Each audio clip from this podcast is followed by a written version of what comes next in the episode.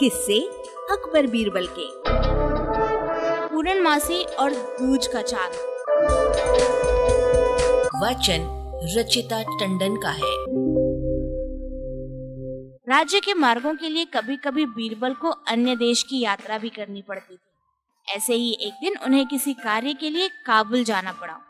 काबुल पहुँचने पर सिपाहियों ने उनका पता ठिकाना पूछा तो उन्होंने बता दिया।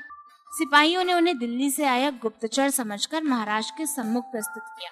वहाँ के बादशाह ने बीरबल से पूछा, कौन है तू? बीरबल बोला, मैं यात्री हूँ। नए नए नगरों को देखने की इच्छा से देश देश घूमता फिरता हूँ। काबुल के बादशाह ने पूछा, तुम देश देश में फिरने वाले हो तो बताओ, हमारे जैसा और भी बादशाह देखने में आया कहीं? आलमपना, अब तो पूर्णिमा के चाँद के समान है और हमारा बादशाह दूज के चाँद के समान है। बीरबल ने बादशाह की तारीफ़ करने वाले अंदाज में कहा। ये सुनकर काबुल का बादशाह बहुत खुश हुआ।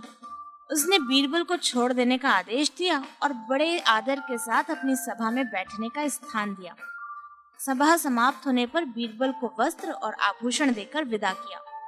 जब बीरबल लौटकर दिल्ली आए तो घर वालों को काबुल का सब समाचार बताया।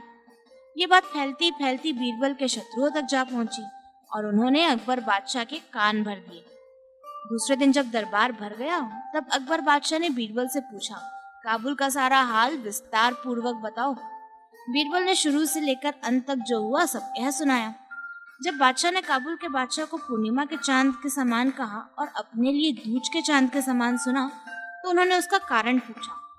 बीरबल ने तुरंत कहा, जहाँ बना पूर्णमासी का चंद्रमा, चाहे कितना बड़ा क्यों ना हो, परंतु उसको कोई नहीं मानता। इसके अतिरिक्त वो दूसरे दिन से ही घटने लगता है। इसके विपरीत, दूज का चाँद बहुत छोटा होता है। तब भी हिंदू और मुस्लिम बड़े प्रेम से उसके दर्शन करते हैं। उगते हुए चंद्रमा को देखने के लिए लोग आतुर रहते हैं। मुसलमानी महीने का आरंभ दूज से होता है। नौकर लोग द्वितीय को शुभ मानकर उसी दिन से कार्य आरंभ करते हैं। सबसे बड़ी बात तो यह है कि वो प्रतिदिन बढ़ता है। अब आप ही बताइए काबुल के बादशाह को पूर्णिमा का और आपको दूज का चाँद बताने में किसकी प्रशंसा अधिक हुई? बादशाह अकबर बीरबल की हाजिर जवाबी से अत्यंत प्रसन्न हुए। अरबा की प्रस्तुति।